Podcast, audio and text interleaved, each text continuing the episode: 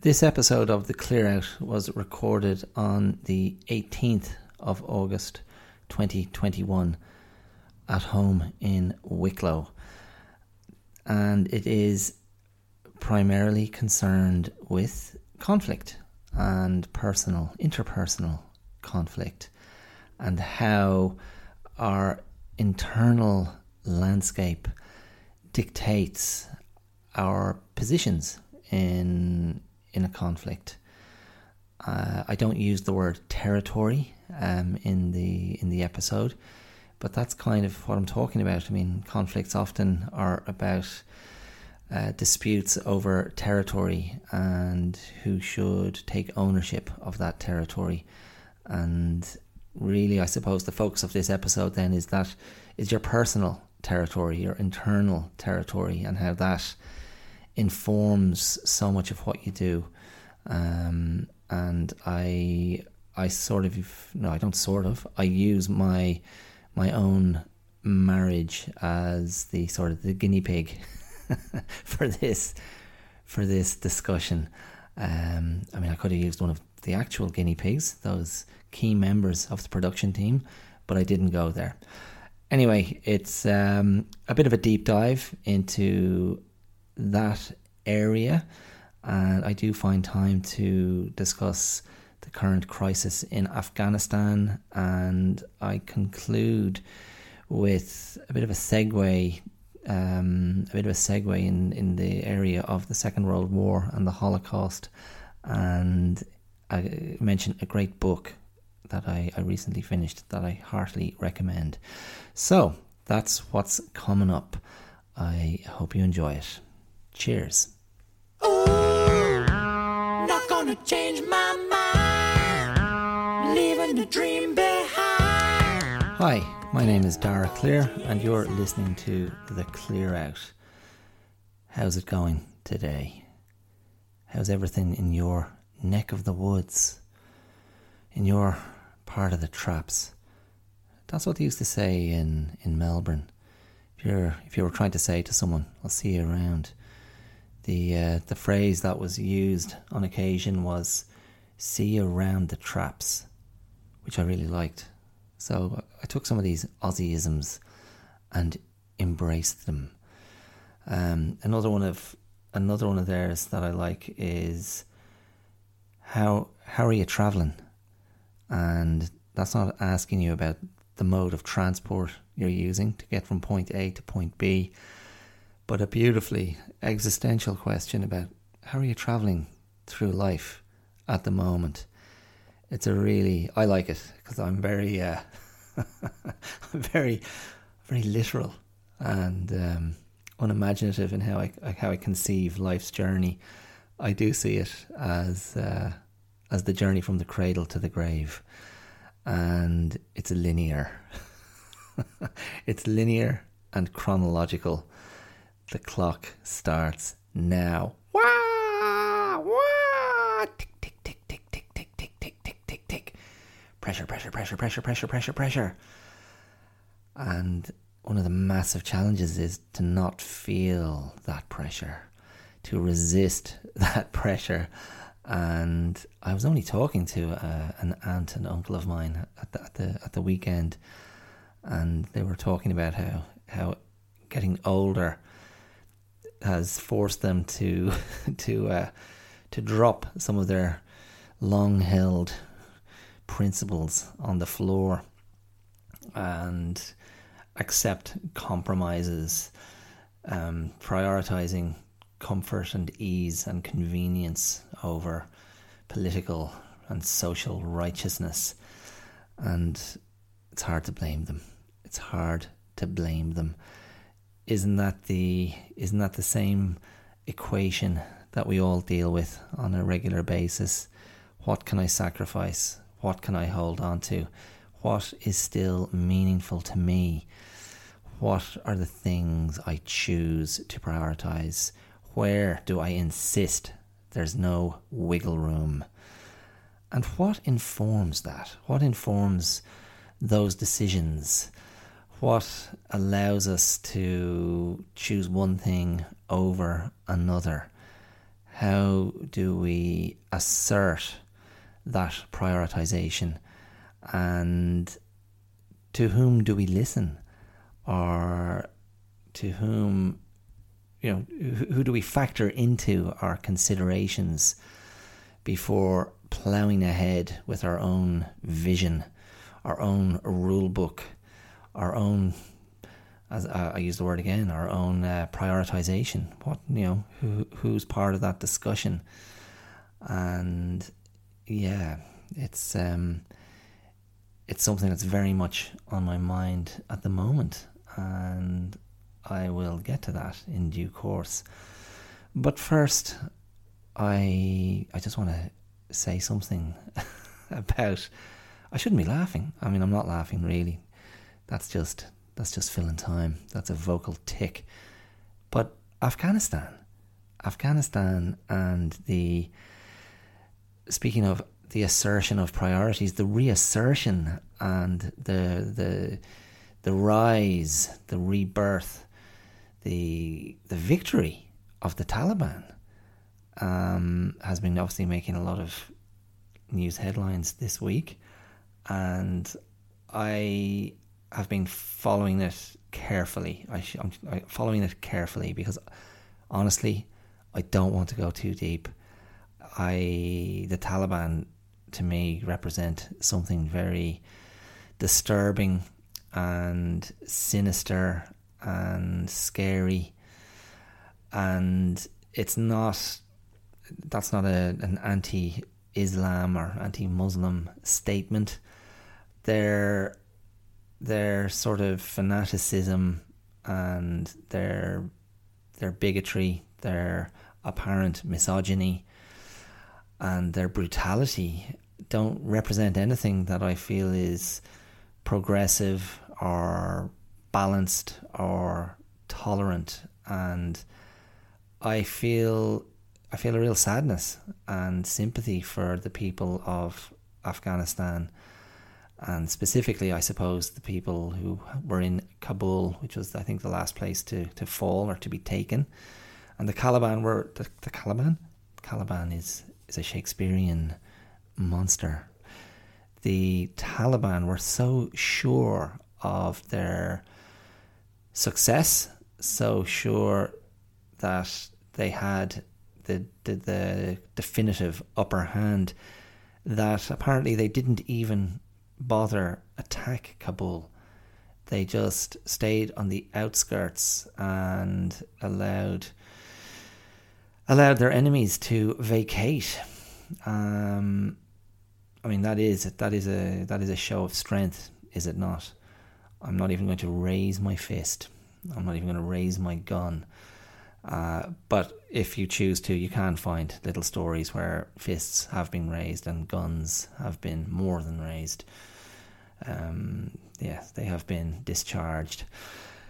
In any case, it um, yeah, it just seems really sad. But I mean, what a what a troubled what a troubled country and what a troubled modern history with the various involvements of superpowers.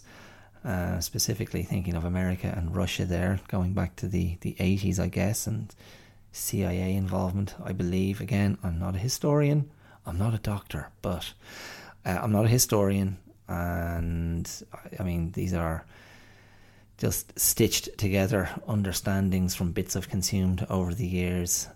Um, and of course, this most recent end of US or Axis powers involvement in Afghanistan comes on the on the back of 9/11, uh, the Twin Towers attack, um, because of course that was when, according to you know, according to some American commentators um, or consumers of mass media, that was when terrorism started in the world when they were attacked in New York. Uh, a human tragedy, uh, absolutely. That is 20 years ago, would you believe? And we're about to have the 20th anniversary of the Twin Tower attacks the 11th of September 2001.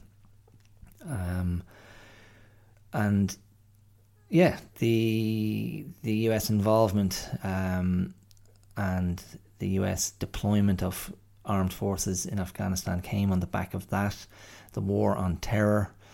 Um, and now that is that is, has to be regarded as a defeat. I read some comments from veterans of different conflicts, different periods of engagement in Afghanistan over that 20 years, soldiers who'd lost colleagues, soldiers who'd lost limbs, and just their feeling of um, of sort of that loss of faith, the feeling of despair, the feeling of futility and disappointment and anger, I suppose.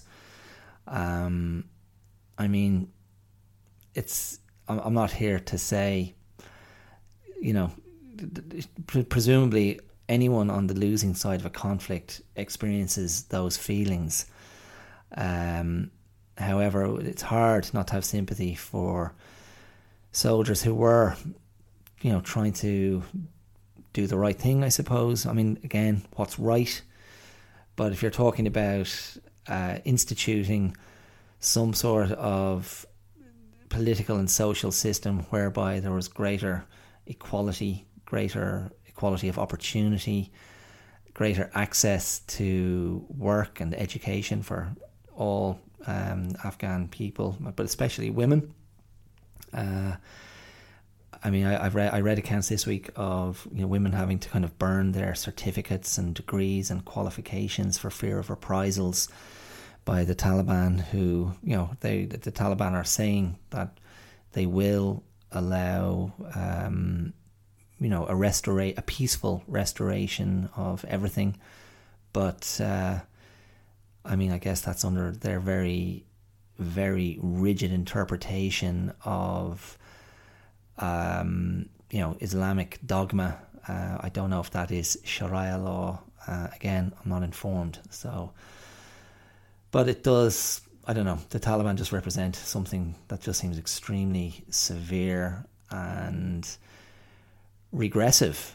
Um, just the way they interpret their faith and the way they want to implement it, that just seems to disadvantage a lot of people, and it certainly disadvantages women and that is, yeah, that's something I, I, I don't. I, I prefer that didn't exist in the world. Um, so I don't know. I, I uh, it's hard to see. It's hard to see a, a rosy future there. The um, that anniversary, the Twin Towers attack, so twenty years ago. That's coincidentally um, coincidentally, an approximate anniversary for my, my, my wife and I. We'd been seeing each other for uh, a mere few months um, when the Twin Towers happened. So, you know, brought together by a, by a terror attack. It's not true. We, we, we, we'd got together before then. Um, but it does, it remains a distinct memory from that early phase of our relationship, the, the honeymoon period, as they like to call it. Those heady, fizzy, busy, high few months, you know, when you first fall in love. Ah, lovely. Um, but yeah, I remember, I remember all that kicking off. And yes, yes, 20 years on, you know, things change. things change. And this is what brings me back to what I started speaking about at the start of the episode about priorities and what you choose to keep and what you choose to let go of, what you choose to sacrifice, what principles you hold onto, and who is a part of that discussion or who is privy to that discussion. Um, my wife and I, we are certainly very good. We're very good in many really important ways, but we do we, we clash. We clash over the prioritization of of um, of what we consider most important in our relationship and in our lives, and yeah, things get very very spiky at times, and I'm I've been asking myself the question in, in recent days and uh, in recent weeks, I suppose. Um, it, it's it's not the it, it's not the who's right and who's wrong question because I feel we're both right in different ways, and the the struggle is when you can't find room for you know the uh, you know I've immediately I've immediately I've immediately gone to second person. It kind of removes it goes to a safer place. I'm getting away from the immediacy of my own relationship, but that's just a, a good instinct, I think. Rather than well, I think this and she thinks that, and this is what I think about her.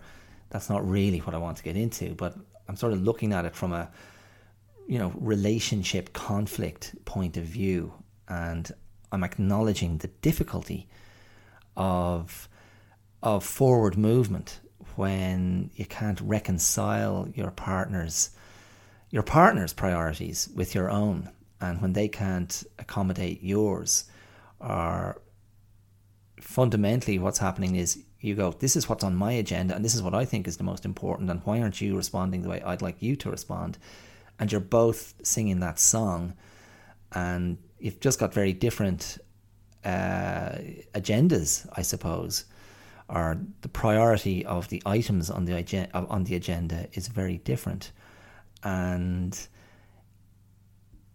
without going into the details of what informs that prioritization, uh, I've been thinking about kind of the idea of of narrative and I mean, I've definitely t- touched on this idea before, but really, what I'm thinking of is the story we tell tell ourselves about who we are and what we're doing and where we're going, and that story, I believe, is is where we live in a very everyday, palpable uh, but internal sense. The the story of this is who I am, this is where I've come from, this is where I've got to now, and this is why I think the way I do, and this is why I'm making those decisions, and this these are the feelings I have at this point in time, and that is, I, I think, a very powerful um, concoction. It's a very powerful kind of concoction of, of self. And I believe that, that that combination of elements becomes a very becomes the key driver in how you conduct yourself at any you know at any chosen time in your in your life and i guess what happens in relationship is that that, that, that those ingredients or that, that those elements they change because life happens. And life happens to everyone. And the the the similarity or the the simultaneity of that experience of life. Like how each of us experience life events how similar they are i think is dictated by by proximity in terms of relationship, um, in terms of physical, like actual physical geographical proximity. Like we were in exactly the same space when that event happened. However, that's um, that doesn't give us any information about the internal process. That doesn't give us any information about the internal reaction. And I mean, again, that's probably stating something that seems very obvious. But I mean, just imagine, you know, maybe you're at a party and I don't know, you, you end up in an argument with somebody and you feel that, you know, that was, I don't know, you, you, you come away from that party feeling incensed and fired up and very emotional and indignant. And perhaps your friend or your partner or whoever was with you observing the argument uh, has a very different view of it, even though they were there. And they're more concerned about your behaviour than the things that were said. Um, and they might even suggest that, listen, you know what, you were out of line. Um, you you know you, you, you got you got triggered you got triggered and you were very combative and you could have played that differently and that was totally unnecessary and you ruined the night and I was so embarrassed. Um, now that is a completely. I mean, you're going to say methinks the lady doth protest too much, but that is a completely hypothetical situation. Just in case you're thinking I'm actually describing, you know, I'm describing an actual incident uh, or event that happened or has ever happened with myself and my wife. No, no, no, that's not the case. Although Although that said, I just had a I just had a flash, a memory. My first trip out to Australia years ago. We were in Sydney and my sister-in-law, my wife's sister was living in Sydney at the time and we went out to dinner at a friend of my sister-in-law's house, uh, at a friend of my sister-in-law's. And that person, the friend um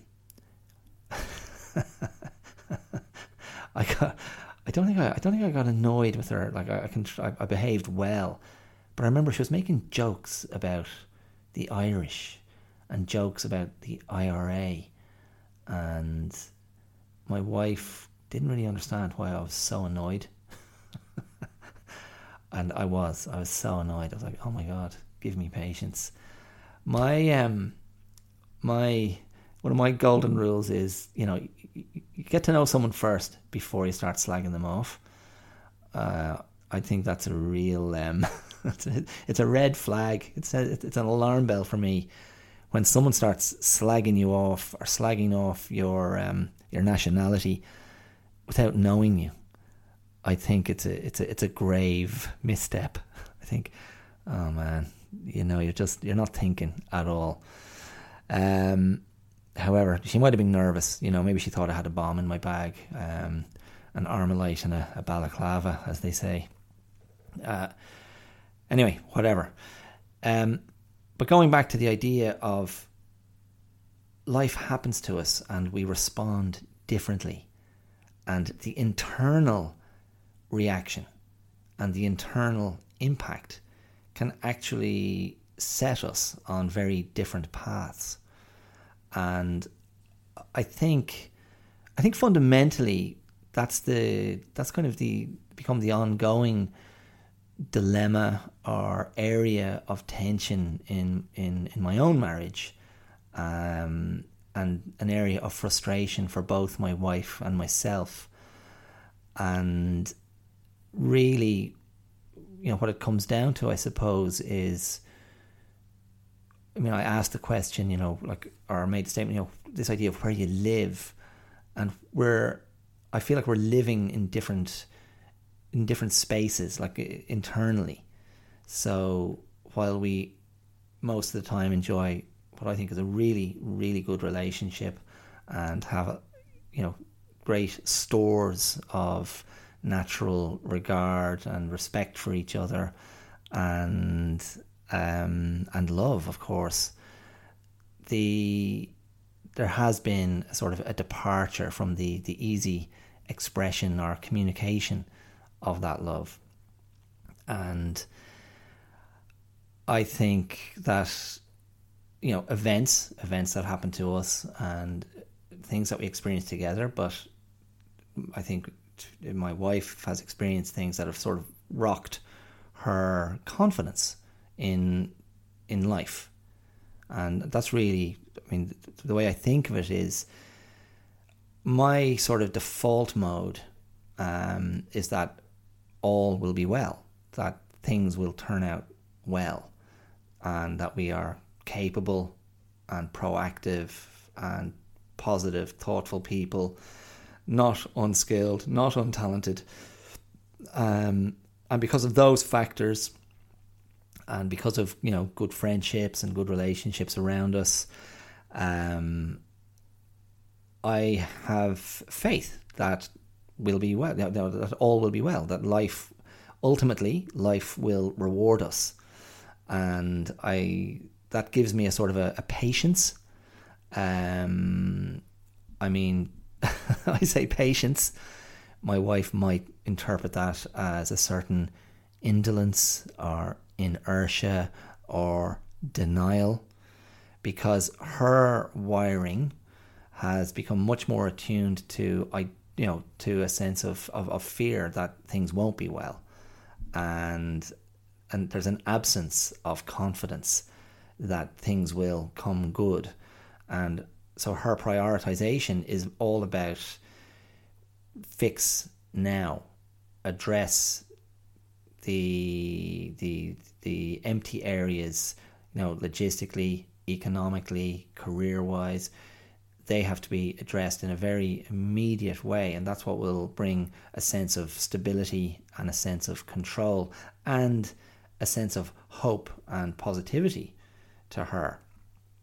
And you know, this is where we you know, this is where we clash because how to achieve that security and how to achieve the pathway to um, a dependable sort of economic future and how we view the pathway to that is quite different. And I still live in probably quite an idealistic, slightly magical thinking area. Um, but I mean, this podcast is part of my attempt to create something positive that will ultimately be something that will be sustainable eh, and commodifiable um, and it's so it's it's one of it's only one of a of a couple of things I'm doing, um, but that's where my wiring is, and it still kind of goes back to my acting background, my performance background, and having faith that those skills, um, and connecting with an audience that that is going to be a viable pathway. Uh, not solely. I mean, there, there's other things that need to be done as well alongside it, but it's certainly something that I want to put a lot of energy into to see if I can build it and make it work. So I'm doing something productive. I'm doing something that is stimulating, that is fulfilling and satisfying to me. Um, but it's a gamble. It's a gamble because that's the nature of these things. Um, there are no guarantees. It's a very competitive world out there, and what I'm offering is intellectual property. Um, it's not a hard product uh, that you can buy and use. However, I do believe that there's a there's a value in entertainment. There's a value in stimulating thought. There's an, a value in offering uh, conversations and discussions and um, reflections as I do. Um, and so I'm going to continue to lean into it. But yeah, it's it, it, it, it gets touchy and I don't want to negate or disrespect um, or not listen to my wife. But it's challenging. It's challenging for both of us. It's challenging for each of us to hear the other's priority list. And yet, here I am banging on about it in a public domain. How considerate of me. Um, but yeah, I suppose that's you know that's going into something a bit specific and a bit personal. But what I'm trying to kind of bring it back to again is this idea of, you know, where do you live? And you know, my wife and I know each other as, you know, as well as maybe anyone could know anyone else. Although I believe you can never truly know anyone, even even my wife.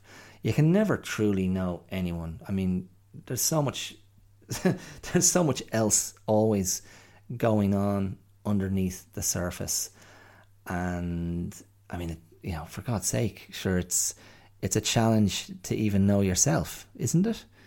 I mean, that's a that can be a life's work. Not that you're so endlessly, endlessly fascinating. Oh my God, it's going to take me a lifetime to get to know myself. So I'm really sorry.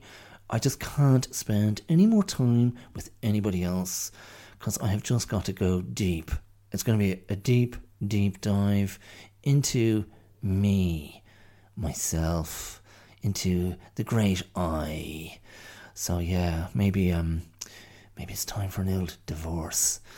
Uh, no, I'm not. I'm not advocating that at all. But the to not be facetious about it, the that internal turbulence or that internal unease or dis-ease that of course is something that can can destabilize us.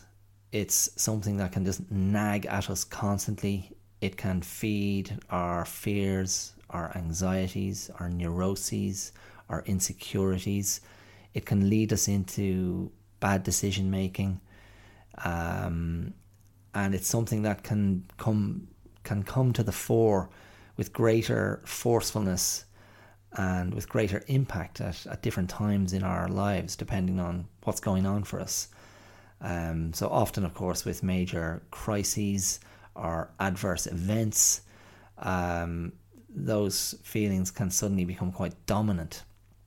And I think then the task is the more we can try to create a sense of ease, of balance, of wellness internally, emotionally, psychologically, the better equipped we become to respond to a crisis, the better equipped we become to handle a trauma. Um, the harder it is for us to become destabilized and, you know, knocked off, knocked you know off our path or out of our stride. Um, and so that question then and I know it's getting repetitive, but I'm coming back to it again. Where do you live? What is, what is that internal setting?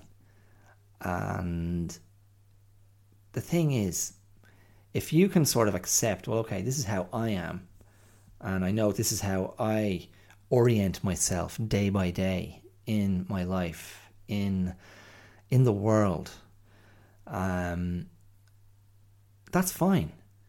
But can you accept that you, the way you are, may not be the way anybody else is? There's no guarantee that everyone's going to be in sympathy or in sync with your thing, with your setting. Um, that to me seems quite obvious. Um, but what what do we want to do with that then? how do we how do we want to how do we want to proceed with that? Like what what, what does it actually mean? Now, I think it's important because this then comes down to how we socialize and how we engage with others in our lives. And it's funny. The last two podcasts, right? The last two podcasts I've listened to, or sorry, two of the last three I've listened to, because one was a movie one, which isn't particularly relevant today, although it was Taxi Driver, and I did listen to people rhapsodizing about De Niro. and what an amazing, what an amazing actor he was. Uh, but then Taxi Driver, not a romantic role, so that just that backs up my theory from last week that don't ask De Niro to do romance. Um, let him play psychos and sociopaths. Um, you know, taxi driver, his taxi driver driver character, Travis Bickle. You know, a sociopath. I, I don't think that's. I, I don't. I don't think that's overstating it. A little bit, a little bit of a sociopath, mildly socio sociopathic. Is is that um, is that like saying I'm a little bit pregnant? Can you be a little bit sociopathic? would would that be something you might put on your Tinder profile? Yeah, love um, love the great outdoors, uh, French cinema, good sense of humor, um, uh, detective fiction, uh, um, little bit sociopathic. Uh, you know how you want to swipe is up to you. Maybe not. Maybe that's not. That's not something you'd put out there. Anyway, that podcast, by the way, um, if you're looking for a recommendation, I, I, don't know if I've mentioned it before. The rewatchables. I think I have actually. I think I have watched. I think I have mentioned that before. I have the rewatchables on uh, the Ringer network. Just uh, a few guys um, who love movies and breaking down movies that they love uh, and rewatch. Anyway, whatever. Anyway, the other two podcasts I listen to, um, and this is this will give you an idea of where my head's at at the moment. One was an episode of Hidden Brain, a podcast called Hidden Brain, which was recommended to me by my friend Sohail. Um, and that is an American podcast presented by Shankar Vedantam. What a great name! Shankar Vedantam. Like, imagine if that was the equivalent. Now, I don't know if, if Shankar is Indian. He sounds Indian. But imagine if that was the James Bond character in Indian cinema. The name is Vedantam. Shankar Vedantam. Great name. Anyway, Hidden Brain, which, um, uh, I mean, I can read the spiel here from that podcast. Uh, it says Shankar Vedantam uses science and storytelling to reveal the unconscious patterns that drive human behavior, shape our choices, and direct our relationships. A really nicely produced podcast, um, American. Um, and the one I listened to one the other day, the title of that one was When Did Marriage Become So Hard? I can tell you when my marriage became so hard.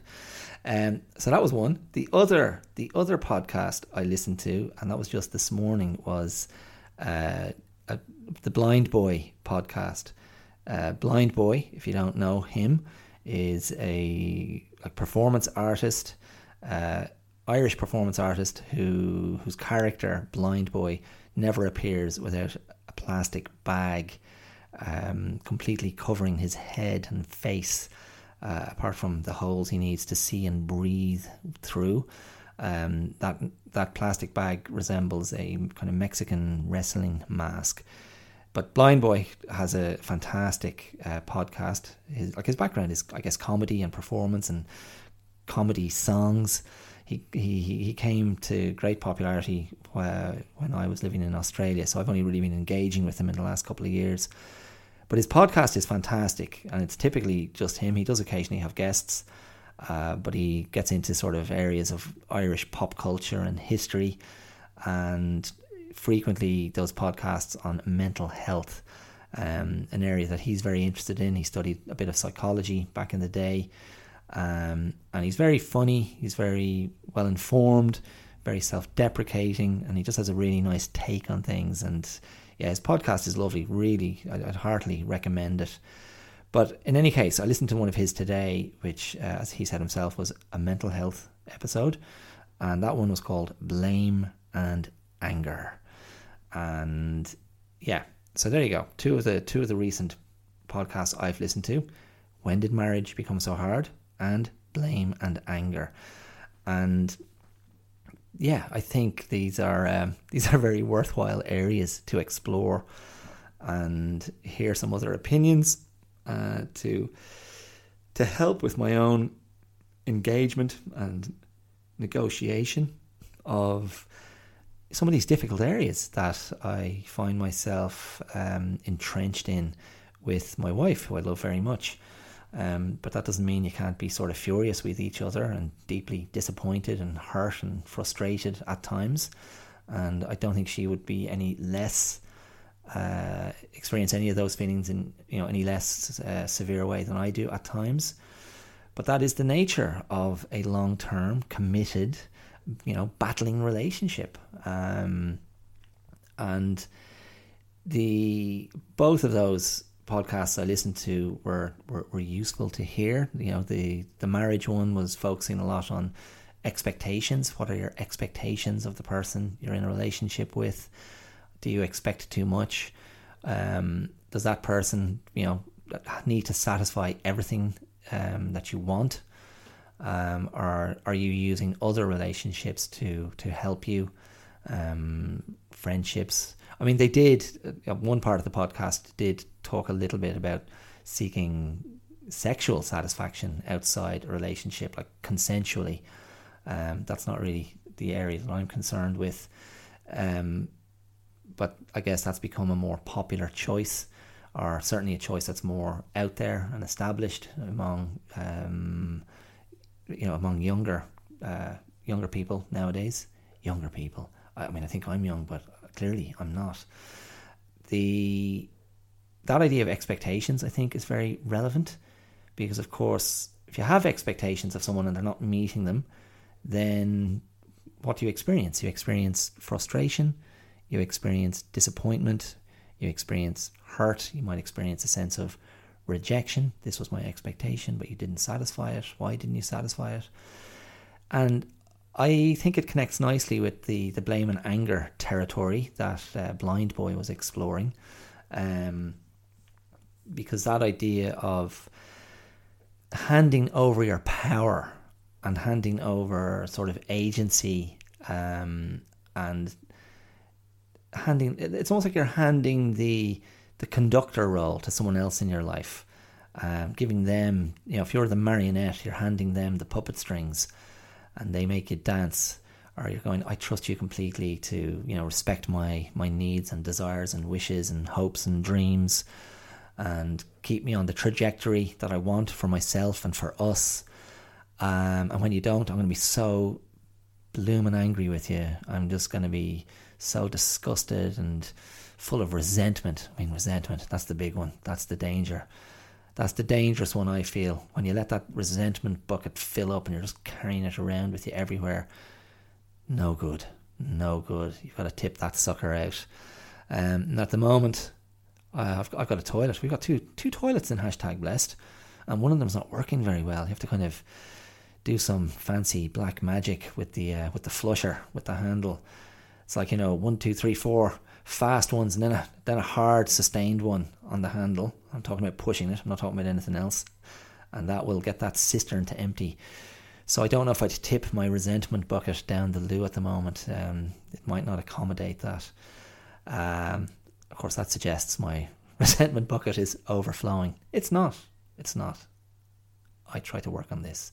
I try to be mindful of the need to let it go my favourite letting it go gesture is a huge demonstrative puffed out breath to the ceiling, throwing my hands up in the air. Whew, let it go.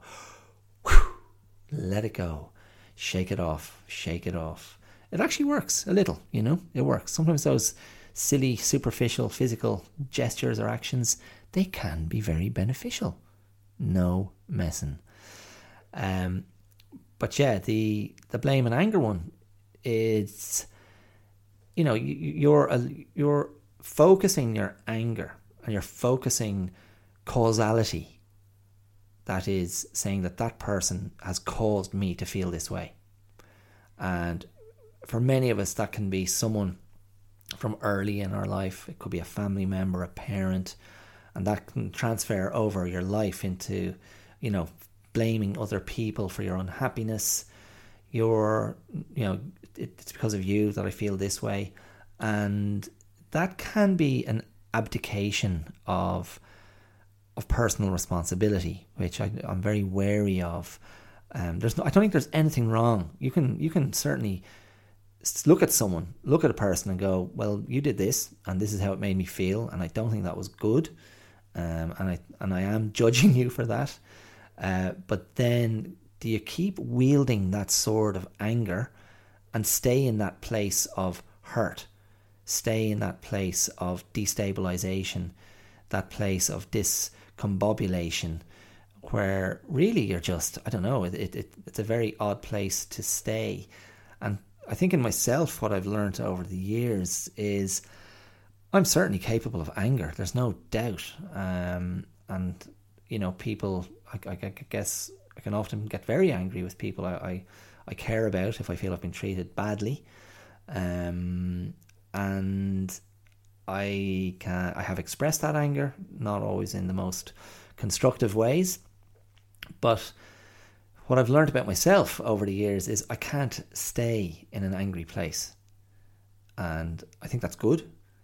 I don't I don't value remaining in an angry place because it's too upsetting, it's too agitating, it's too distressing, and I believe it's simply unhealthy because that angry mode it you know what does it bring it brings sort of elevated heart rate it's bringing i guess certain kind of brain chemicals into play it's leaving you. I don't know if it's leaving you in the kind of the the, the fight state, um, feeling embattled, feeling aggressed, feeling aggrieved. That that state does not permit rest.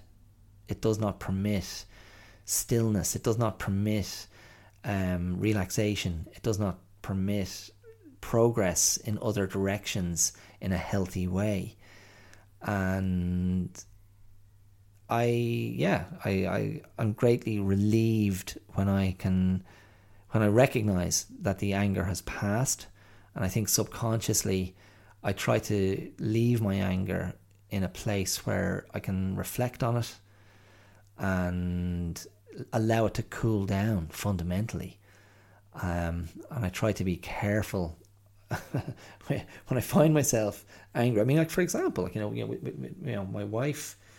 When I find if we're getting kind of hot under the collar and angry with each other, I really caution myself, and I, I kind of lose my ability to be articulate if I'm very emotional, and I I really go, I need to be careful here because I really don't want to say things that I, will regret. And I, my desire is never to, you know, particularly with my wife, my desire is never to hurt her or express my anger in a way that could be vindictive or spiteful or nasty or destructive. And the thing is, like, anger can push you into those places, um, especially when you feel, you know, you're being hurt or you're being unheard or unseen. And that brings me back now nicely to this idea of where do you live and what's your internal setting? Because I I can see in my life, I recognize from when I was a younger adult, um, you know, there are times when I was angry, when I was hurt, when I felt neglected or misunderstood or unappreciated and what I realize, you know, you, what I realized over time is that's fine. That's not that's not invalid. That's not invalid. But I can't presume that everyone I care about has this amazing insight into my priorities. I can't assume that everyone's looking inside my head or looking inside my heart or whatever the precious place is inside me where I go, this is what's important to me. I can't presume that people have that facility or that level of interest or that level of care. Um, it's very interesting, actually. One of my oldest friends came down last week. Uh, I hadn't seen him for uh, about a year.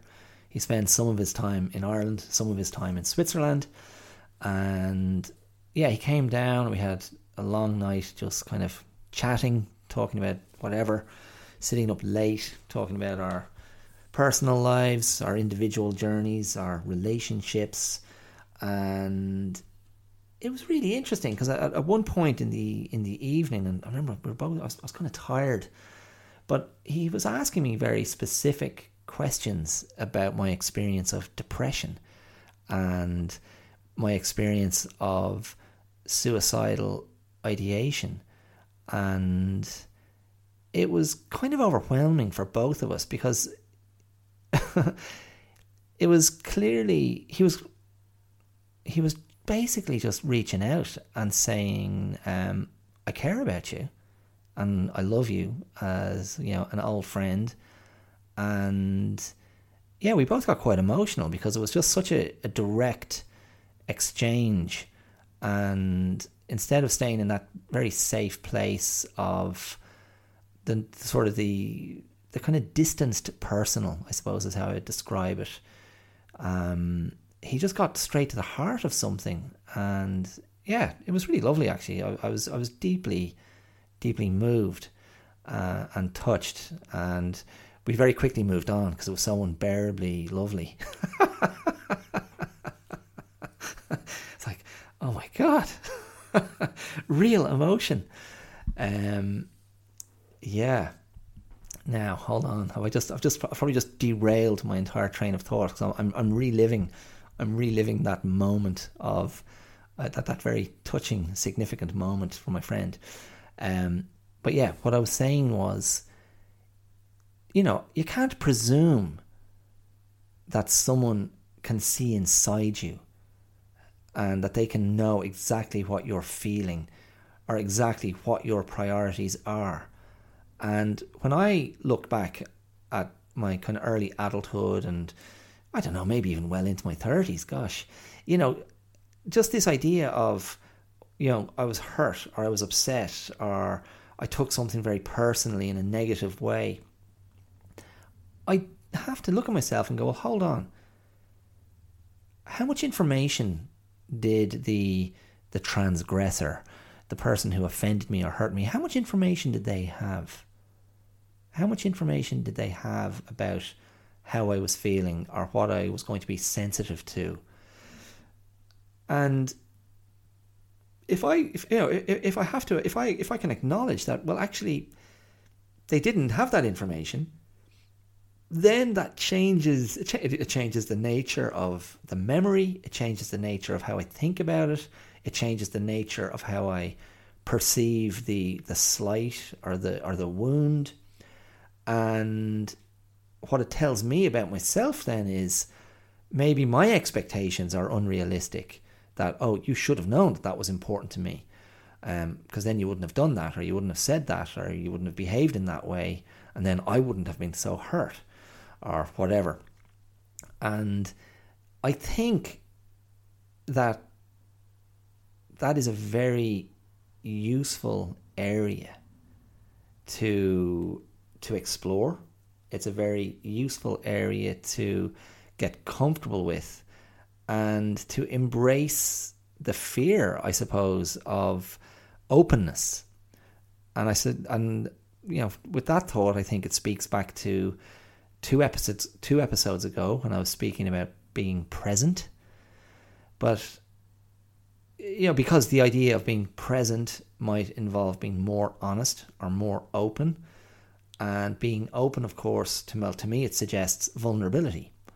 And so sometimes when I'm thinking of difficult spells that I'm experiencing with my wife, you know, in our relationship, um, I think you know, does she have all the information? Like, have I given her all the information so she knows where I'm at?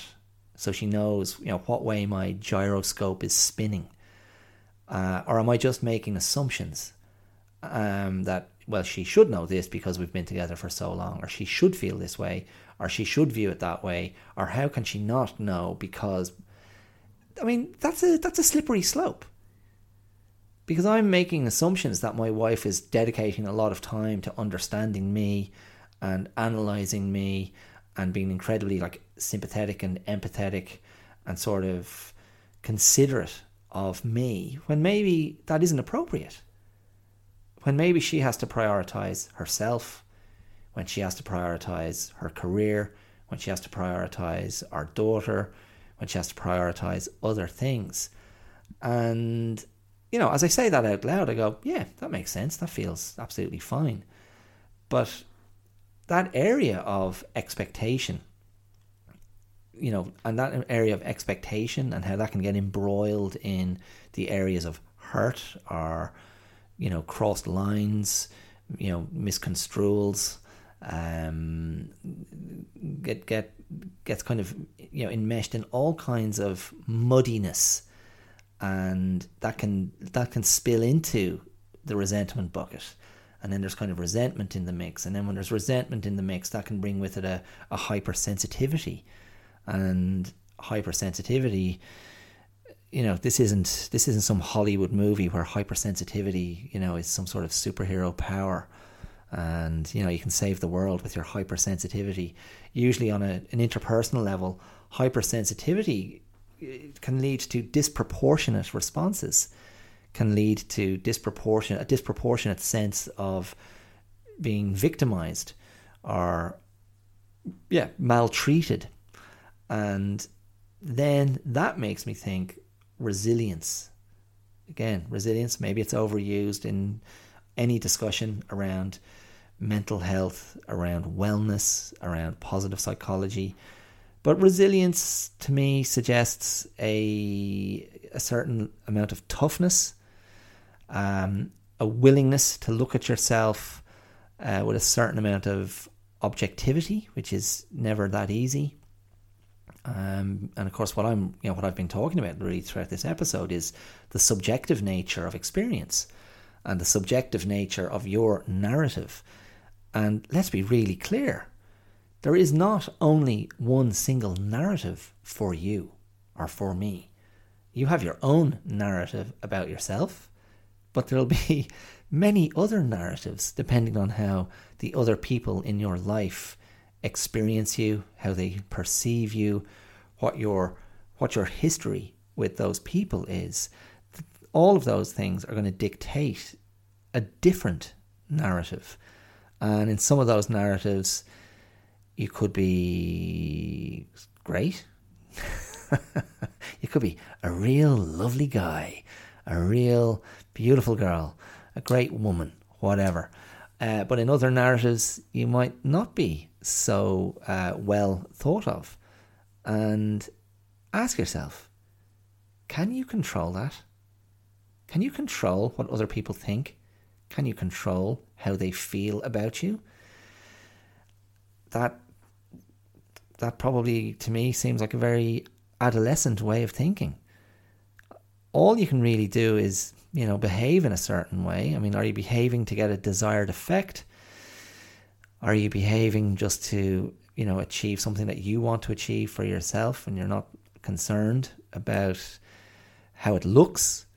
Um, you know, there there are there are different lenses at play, but you know, one that one that comes to, to, to mind is, you know, what are you trying? You know, what are you trying to achieve? And you know, are you are you concerned with outward perception? Um, you know, who are you trying to impress? Who, from whom do you seek approval? And when I think of that question, you know, from whom do I seek approval? That's a very small number of people that come into that kind of that that very intimate sphere. I mean, I do care about my wife's approval. I care about my daughter's approval. And is that it? My production team, the guinea pigs, um, the new kitten, Ruby. Ruby, oh Ruby, you're so beautiful. You're so cute. Why do you keep us awake at night, skittering around the house at 2,000 miles an hour, running into doors and running up curtains and jumping on the bed. Uh, Marlon, of course, 19 year old Marlon, somewhat, um, somewhat disgruntled at the moment by the appearance of this ridiculously cute tabby cat. And the chickens. The chickens. God love the chickens. They've been.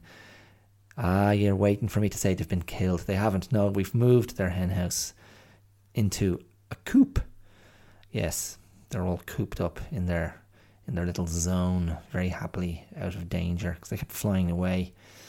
At hashtag blessed, my um, my cousin's dog would give them a scare, and two of them can fly quite high. Anyway, I don't. Do I seek? Do I seek the approval of my pets? I, I kind of do. I kind of do. You want your you want your animals, your animal folk, to feel safe around you. You just get that little uh, that little buzz from your, your animals when, when they're regarding you as a safe a safe human.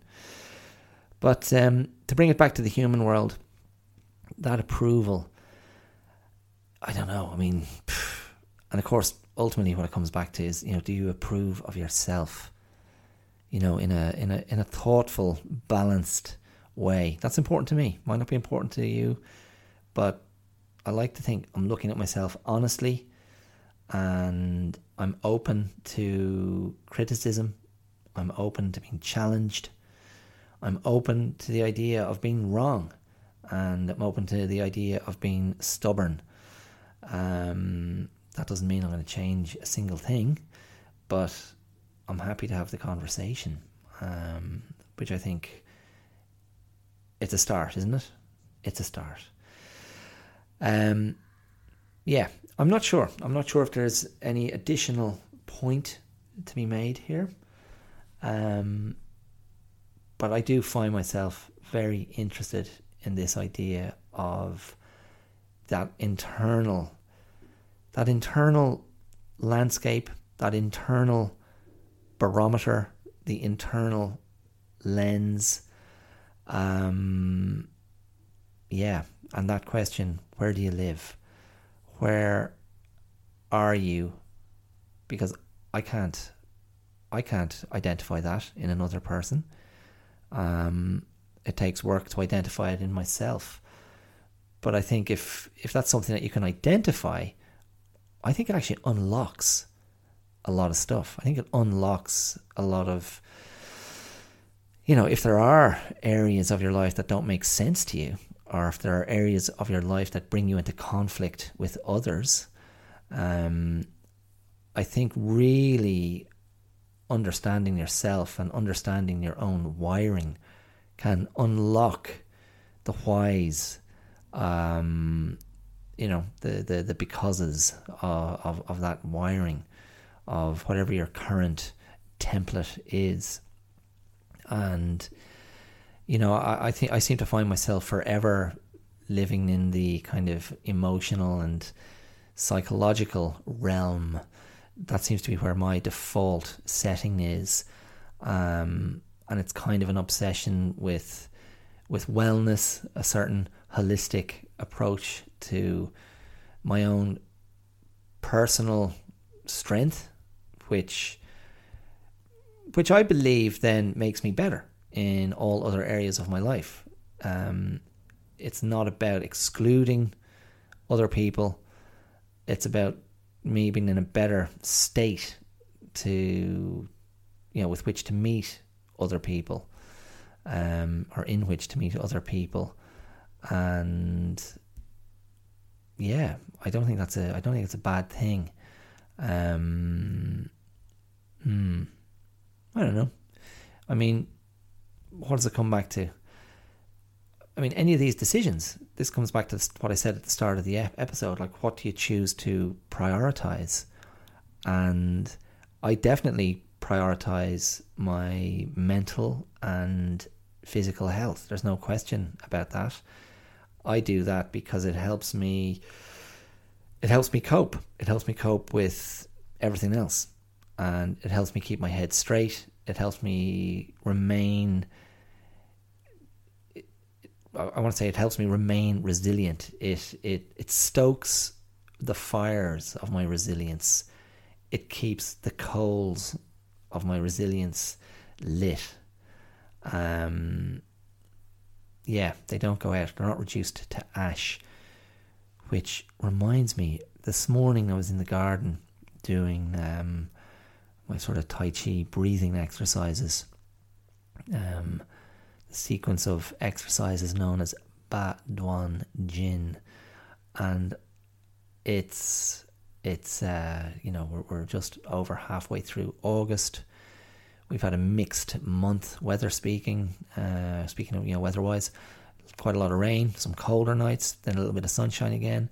So you know, don't be under any you know misapprehension. There's uh, you know it's it's very much late summer, early autumn um, you know, green everywhere. But this morning on the grass at my feet, there was a little leaf, and that leaf was was black and almost ashy looking, which I guess was the the mold of decomposition.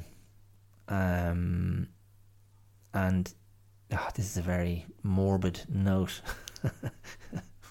with which to conclude.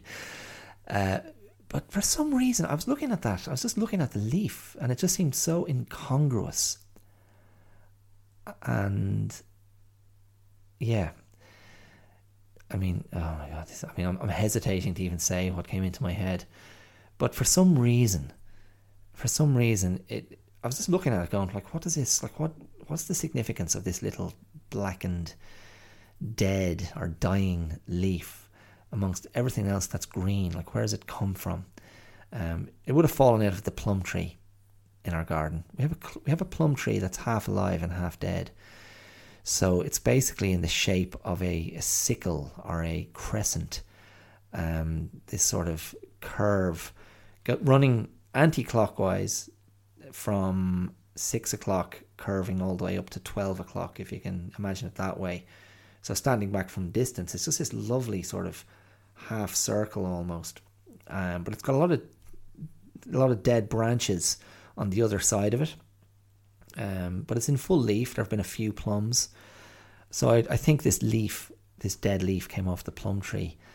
And I don't know why, but my imagination very quickly went to World War II and the the Holocaust and the concentration camps and the the the, the ashes from the you know I guess the gas chambers or the furnaces at the concentration camps. I know it's isn't. I mean, what, what can I tell you? I don't know. It's not like I don't have any particular obsession with that period of history. Although that said, I did just recently read the most brilliant book called "The Boys in the Boat" by Daniel James Brown. I think I've got that name right. The Boys in the Boat is definitely the title. That book is about eight years old and it tells the story of a rowing crew from Washington State, uh, an eight man rowing crew who went to the Olympics representing the USA and won gold. That was the 1936 Berlin Olympics, which uh, Hitler and Goebbels and Leni Riefenstahl used to present a vision of the Third Reich to the world and to propagandize the Third Reich and Hitler's vision of Germany as an Aryan superstate. Um, so I only finished reading that book last week. Um, I since uh, loaned it to my friend who um, that was the friend who came down. We had the big chats last week, and he used to do he used to row competitively himself. Um, but what a fantastic book! Oh my goodness, really, really good. It's history, but it's presented as like narrative, and we focus on the one of the main characters in the boat. We follow his journey from childhood to to the very end, actually, and it's it's just a terrific, terrific read. It's it's a hero journey fundamentally, um, and it focuses on these very hard-working, decent young men who were coming up in Depression era America, uh, many of whom were extremely deprived, and all they had was their their bodies and their guts and their mental and emotional fortitude. Um, but that the author does an incredible job of weaving, you know, of weaving, you know, throughout the story the sort of the philosophy of of rowing and of eight man rowing and the the sort of symbiotic relationship between the rowers, the coxswain, the the water and the boat, which they call the shell. And they were blessed, Washington State were blessed with a master boat builder, this Englishman who'd come up um, in sort of um, the lower classes, I suppose, in England and had serviced the rowers, the rowing club at Eton, uh, one of the big posh um, private schools in England. But the the story is absolutely wonderful really, really brilliant. Uh, highly, highly recommend the book. I'm, I'm amazed it hasn't been made into a movie, but um, check it out. If you like sport, if you like history, if you like a hero journey with a very attractive central character, all humility and frailty and guts and determination. Um, Joe Rantz, R A N T Z, is his name. Um, yeah, a beautiful story. I was in bits at the end of it, tears flowing down my face. It was so moving.